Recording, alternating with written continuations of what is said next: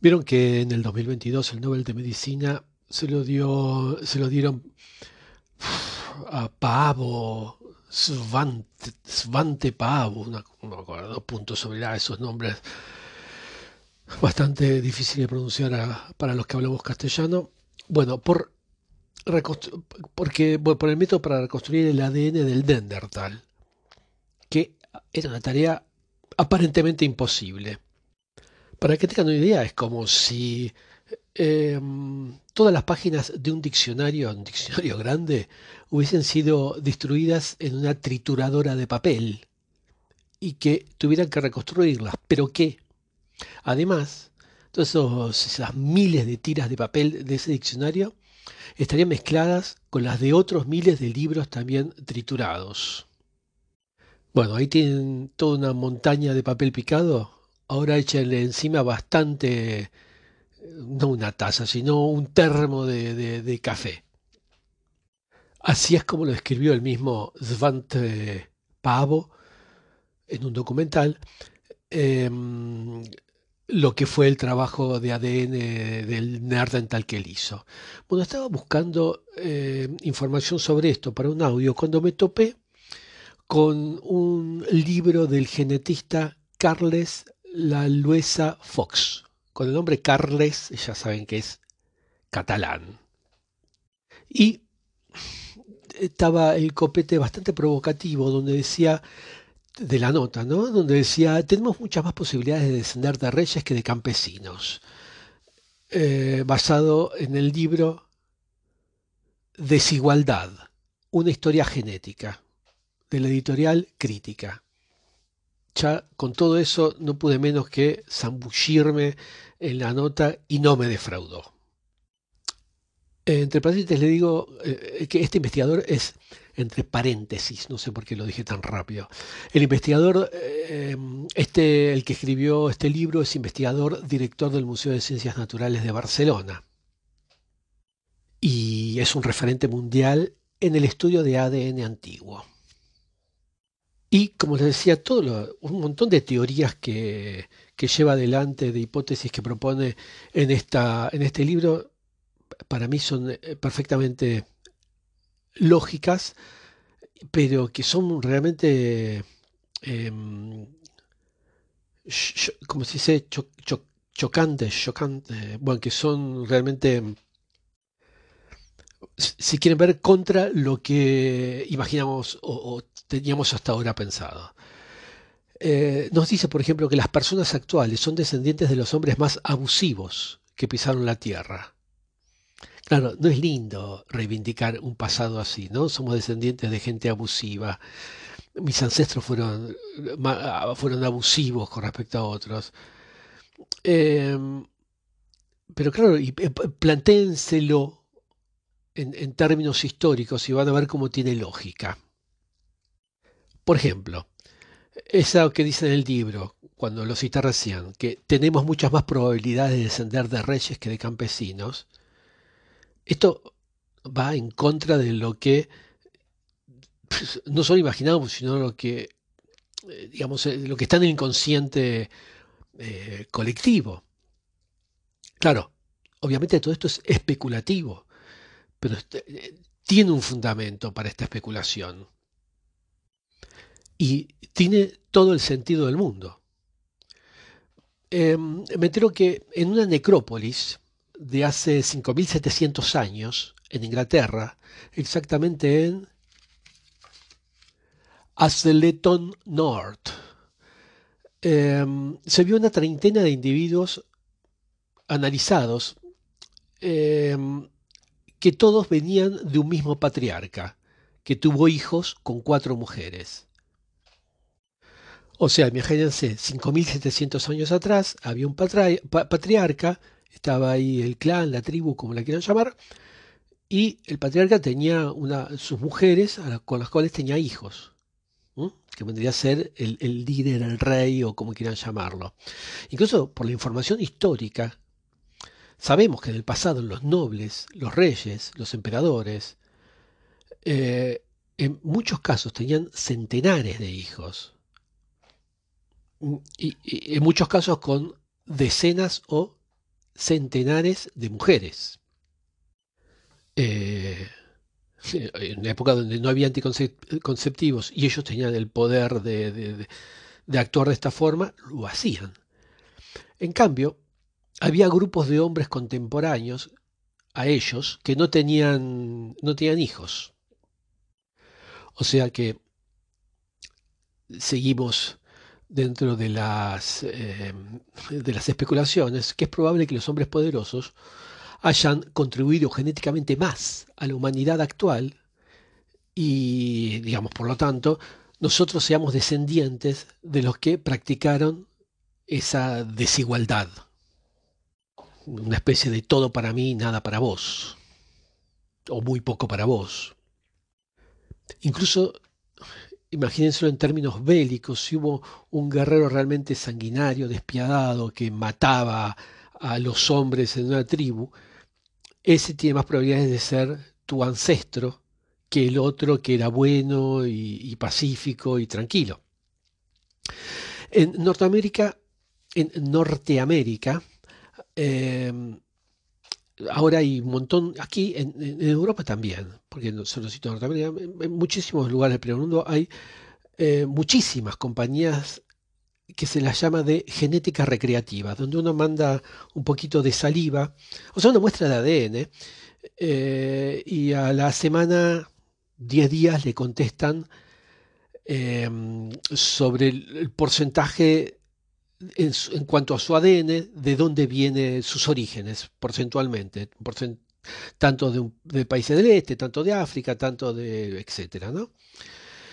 Hay mucha gente de la comunidad eh, afroamericana en Estados Unidos y, bueno, africana aquí en, en Europa, que se hicieron test y descubrieron que en promedio, un 24% de su genoma es europeo. La mayoría de estas poblaciones surgieron de hombres europeos que tuvieron hijos con mujeres nativas, sean eh, africanas o afroamericanas. Cuando se enteran de esto, muchos eh, comentaban en internet que sentían vergüenza porque esta, este cuarto casi, 24%, cuarta parte de su genoma europeo, eh, viene de un episodio de dominación social relacionado con la esclavitud. Pero, bueno, se lo ve hoy en día, lo ven de esa forma. Hay que ver que en Europa hubo muchísimas invasiones, eh, por ejemplo, en la península ibérica estuvo eh, la de los Yamnaya, ¿cómo se llamaba? Yamnaya, no me acuerdo muy bien, bueno, em, que vinieron desde, que fueron desde Rusia hasta allí y tuvieron hijos con mujeres locales. Esto fue, bueno, hace cuatro mil años atrás. O sea que se podría decir que un porcentaje altísimo de españoles son descendientes de la invasión Yamnaya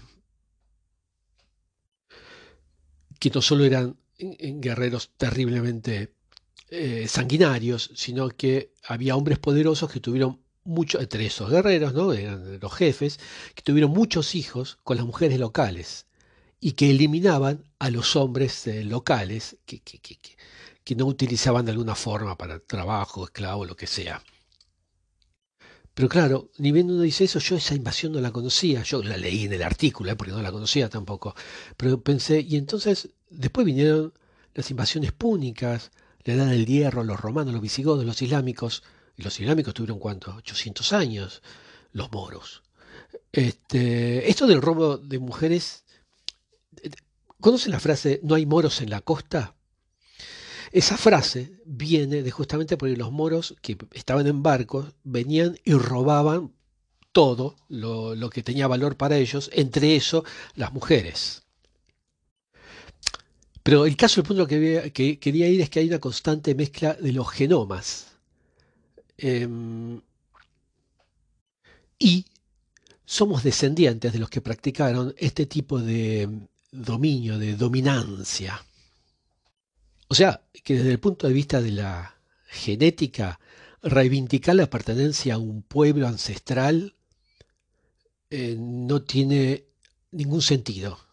Porque se empieza a buscar en el ADN, eh, antes de este pueblo había otro, y antes otro, y fue invadido por este, y antes otro. Eh, digamos, si se vende la historia desde el punto de vista genético, no tiene ningún sentido una reivindicación de ningún pueblo ancestral. Todos están mezclados.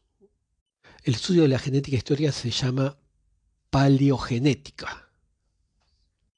Y una de las, de las primeras cosas que se dedujeron es que ninguna población tiene un único componente ancestral en su genoma. Recuerdo ahora en Inglaterra encontraron huesos en una cueva, no eran terriblemente viejos, em, pero la cueva estaba cerca de un pueblo y este, hicieron el análisis genético.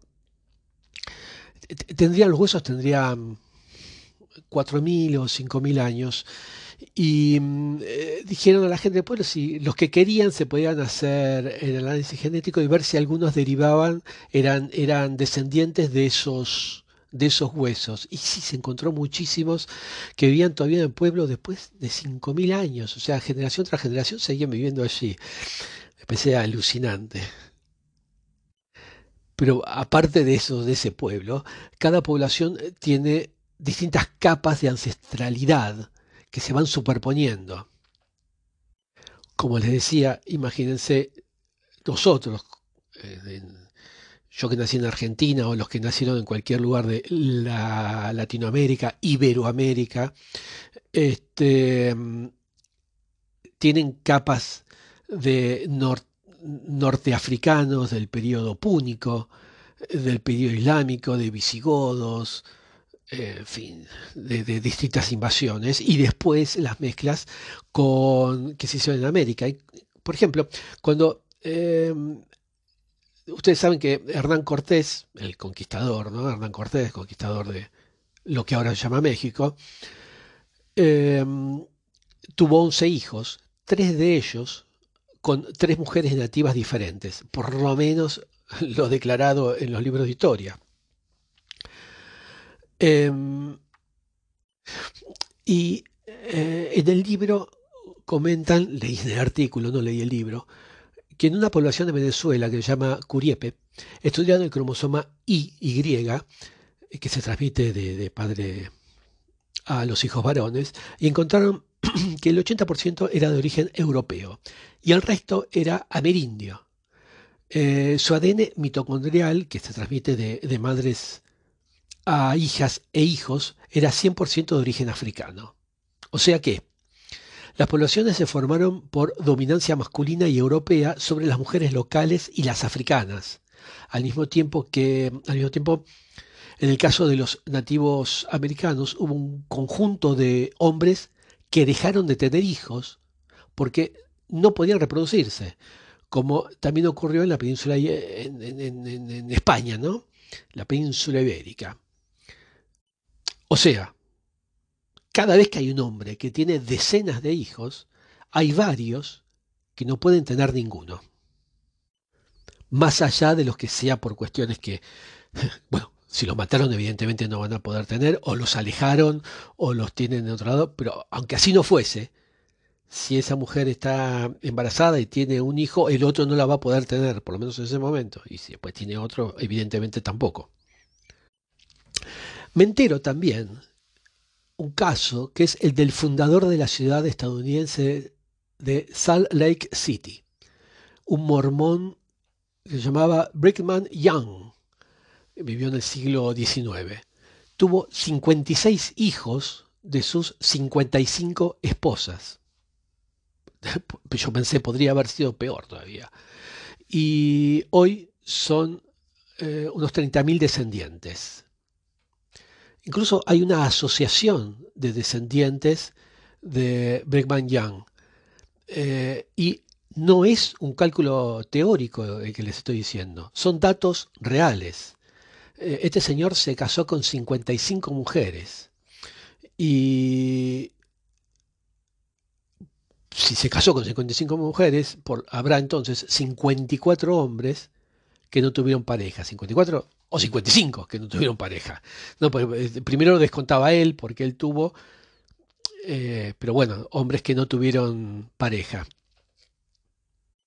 Me gustó cuando habla de historia y habla de Islandia, que a mí siempre me llama mucho la atención por distintas cuestiones.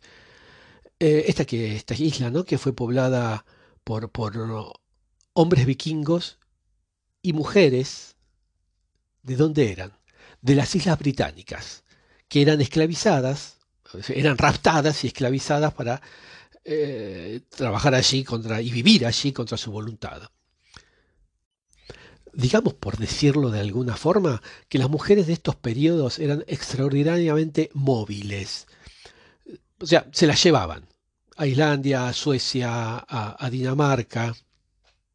Y esto se descubrió gracias a esta paleantogen, gracias al ADN, eh, que destapa la historia de ciertos países que no son de lo más gloriosas, ¿no? pero se puede deducir por el estudio del ADN.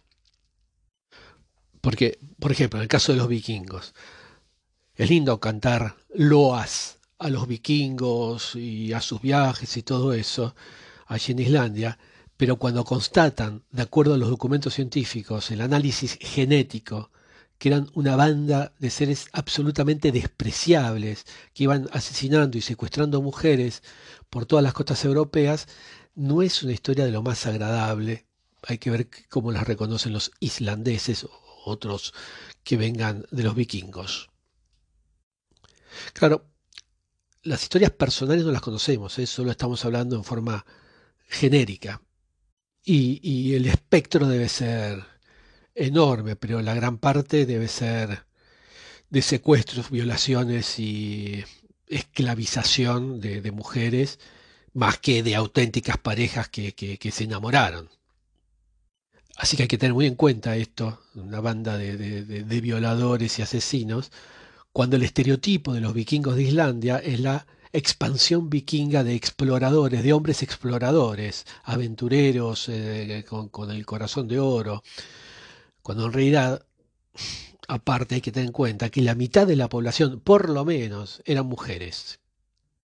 Y mujeres que vivían allí bajo, sí, eh, eh, contra su voluntad.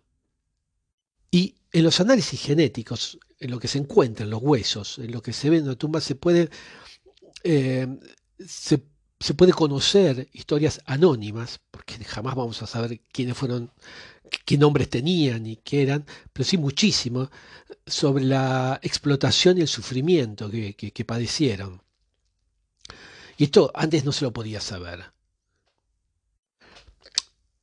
También me enteré de algo que no sabía en la edad del bronce, que tenía un sistema patrilocal.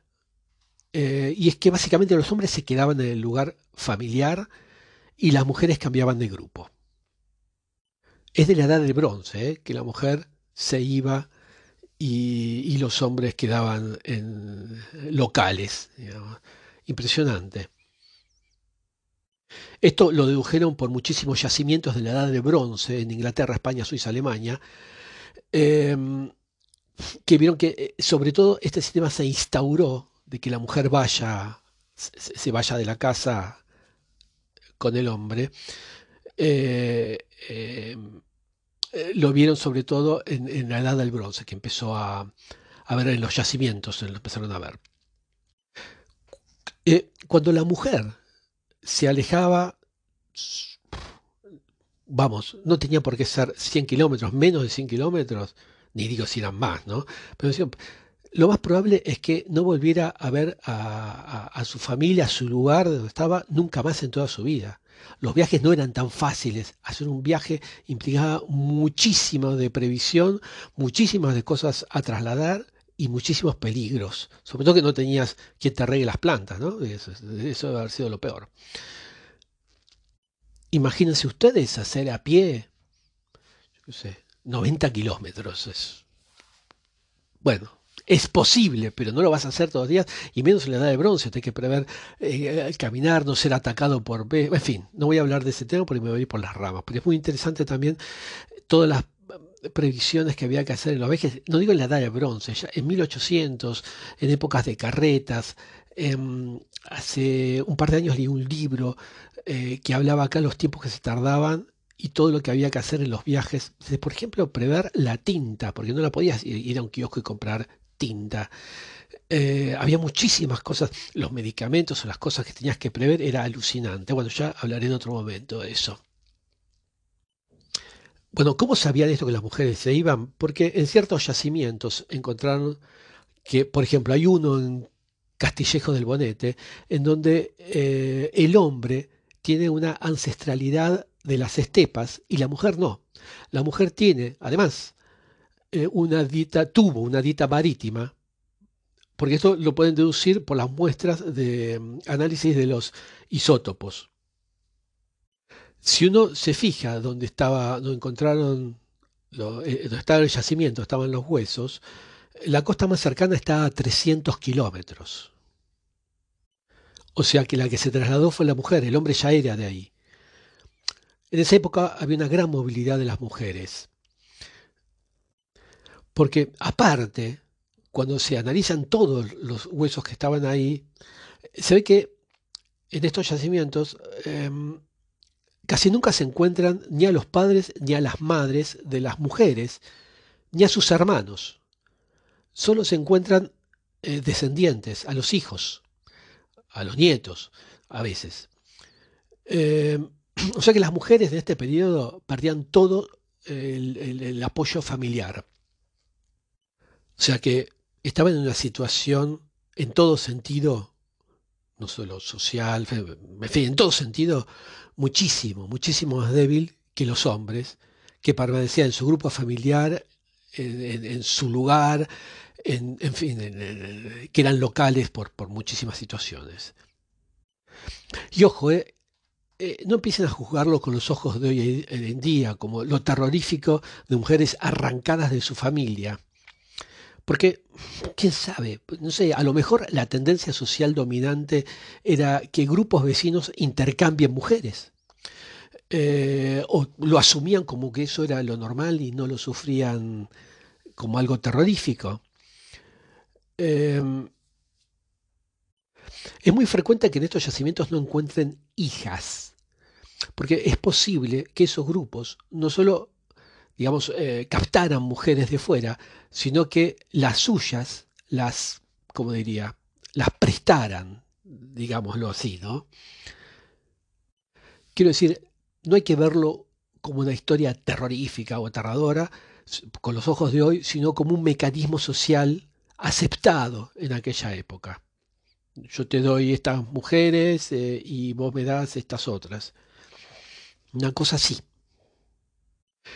Bueno, y desde este punto de vista las mujeres contribuyeron en, mucha mayor medida a la diversidad genética de la humanidad que los hombres. Porque si a lo largo de los milenios, sistemáticamente, fueron eh, hombres poderosos eh, que tuvieron centenares o miles de hijos, eh, en algunos casos con centenares de mujeres distintas, eso implica que las mujeres contribuyeron mayoritariamente a la eh, diversidad. Miren, por ejemplo, el faraón Ramsés tuvo 162 hijos. Y el tema es que la gente poderosa tenía recursos, muchísimos más recursos, para que sus hijos tuvieran más posibilidades de sobrevivir. Esto es, eh, muy curioso cuando uno ve hoy en día, ¿no? porque eh, hay una tendencia que parece revertir eh, esta situación histórica, ¿no? porque las clases medias y altas tienen muy pocos hijos o tienen uno solo y los más pobres son los que tienen más hijos. Es una cosa paradójica, ¿no? Cuanto mayor nivel educativo y mayor nivel de ingresos tenés, menos hijos tenés. Y este es un fenómeno, fenómeno de las muy, muy, muy últimas generaciones. A todo lo largo de la historia de la humanidad, Mientras más poderoso y más riqueza tenías, más descendencia tenías. Pero bueno, justamente esta tendencia nos muestra que las cosas no tienen por qué ser lineales o mantenerse. Por ejemplo, citaba hace poco a Islandia, que nació con hombres vikingos y mujeres llevadas, en su mayoría por lo menos, contra su voluntad. Sin embargo, hoy en día eh, es uno de los países con mayor igualdad. Y creo que el mensaje para la humanidad tiene que ser optimista, porque aunque seamos los descendientes de digamos, la desigualdad en muchísimos sentidos, en muchísimos aspectos, sí tenemos la capacidad de analizar esto e intentar corregirlo. Tenemos la capacidad del razonamiento, tenemos todo para poder hacer esto.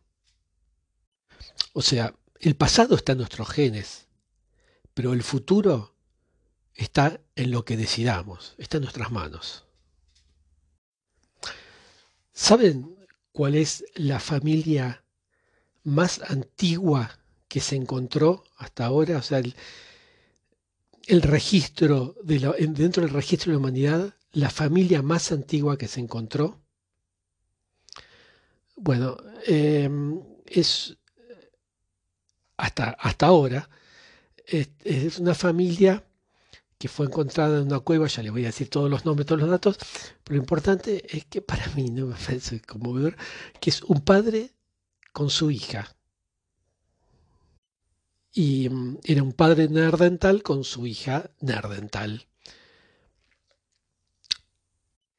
Bueno, el caso es que eh, estaban eh, analizando unos fósiles en una cueva rusa y encontraron eh, esto que digo, la primera familia, ¿no? La primera familia conocida. Les voy a comentar un poquito más. El, paper está, lo publicaron en la revista Nature. Bueno, estos eran nerdental que vagaban por Eurasia hace decenas de miles de años. Em, esta familia formaba parte de un grupo de 11 nerdental encontrados eh, juntos en, la cueva. Em, murieron, muy posiblemente de inanición. no es fácil conseguir comida. Ahora que, tenemos tanta abundancia nos parece increíble, pero en aquella época había que cazar y si no comer lo que sea. De hecho así se descubrieron comer tantas cosas, ¿no? De comer la raíz, lo que sea. El estudio eh, fue realizado por eh, investigadores, entre los que se encontraba Svante Svante Paavo, este que les dije que ganó el premio Nobel, este genetista, ¿no? Eh, que, le comenté en el audio justo anterior. El caso es que en estas cuevas analizaron todo, desde la extracción del ADN hasta la suciedad del suelo. Em, miren, hasta la replicación de las células cerebrales. Y de hecho se sorprendieron. Ellos mismos dijeron que no habían pensado que serían capaces de detectar a un padre y a su hija a partir de fragmentos óseos o, ADN eh, eh, nerdental en sedimentos de cuevas. Eh, ah, entre paréntesis le digo, el doctor Paavo es director del Instituto Max Planck de Antropología Evolutiva de Leipzig. Leipzig es en Alemania. Em, la cueva está en Siberia y se llama, agárrense porque, eh, a ver cómo digo este nombre ruso, Chajireskaya, pero las todas así son con Y. Chajireskaya. En esa cueva ya habían empezado a trabajar paleontólogos de la Academia Rusa por el 2007, ¿eh? y habían desenterrado algunos fragmentos de huesos y dientes de Nerdental. Y encontraron, fíjense esto, eh, debería ser un, taller, una fábrica de herramientas, pero encontraron 90.000 herramientas de piedra en, en la cueva, junto con huesos de bisontes descuartizados.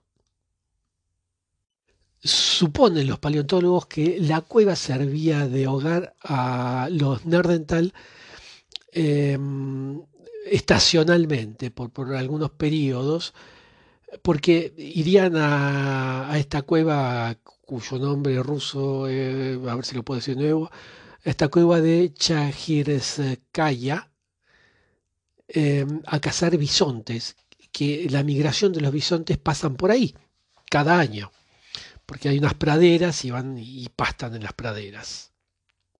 Algo que también me sorprendió cuando eh, Paavo, bueno, él y sus colegas, ¿no?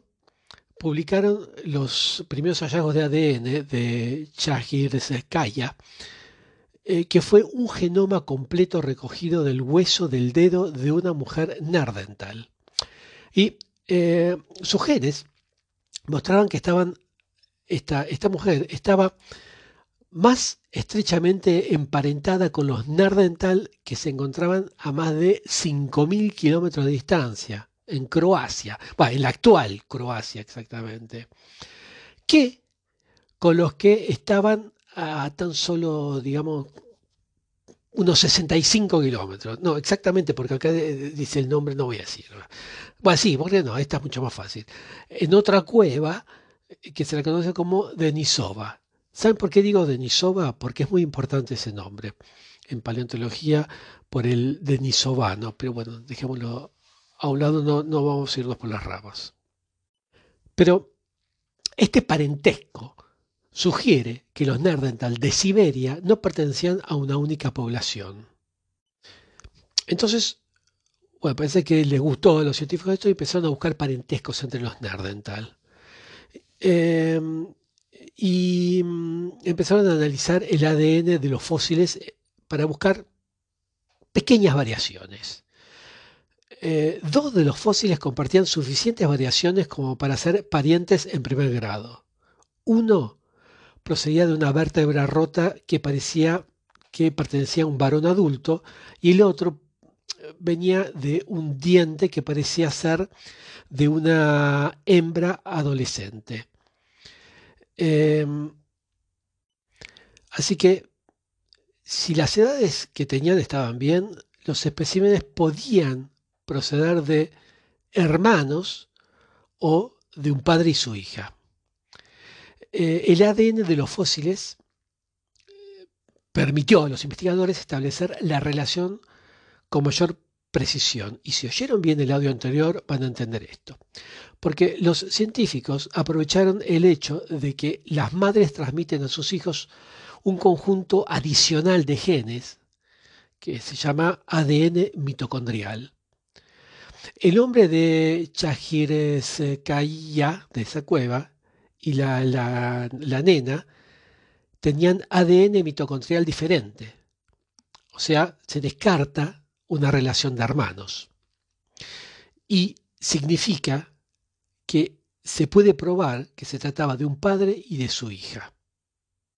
Me pareció maravilloso cómo se dieron cuenta que era un padre y una hija. Em, bueno, después otros fósiles daban indicios de otras relaciones familiares, parientes cercanos como primos, eh, una mujer adulta que podría ser, podría ser una abuela, eh, en fin, otros que compartían suficiente ADN como para pensar que estaban emparentados. Eh, no lo voy a, prolongar mucho el audio porque eh, hay otros descubrimientos que fueron haciendo en otras cuevas, otras a unos 100 kilómetros, en donde también habían devorado a, a otro no recuerdo, a ver, estoy buscando si lo encuentro, era otro Nardental, bueno, era uno de ellos, había sido devorado. Y este yo de, pronto, pues esto no hay que hacer, historia uno tiene los datos, ¿no? Y nada más, pero de pronto empecé a imaginar, bueno, si había tanto hambre que había algunos que morían de hambre, uno puede imaginar que pasaba, ¿no? Eh, esas cuestiones y pensaba, ¿por qué este grupo se había ido y aislado tanto de los otros? Este, tal vez huía de eso, en fin, empecé a hacer mis historias. Pero lo que me resultó conmovedor es que muchas veces se habla hoy en día de... Yo crecí diciendo, oyendo, no hay como el amor de madre, etcétera, etcétera. Pero fíjense que la primera familia que se conoce hasta ahora en la historia de la humanidad es un padre y una hija. No estaba la madre por ahí, no se la encontró en los huesos, pero el padre estaba con su hija y murieron juntos y estaban extremadamente próximos los, los esqueletos. Nada, me pareció conmovedor. Esas, uno puede imaginar tantas historias. después, hay que, después es hacer literatura, ¿no?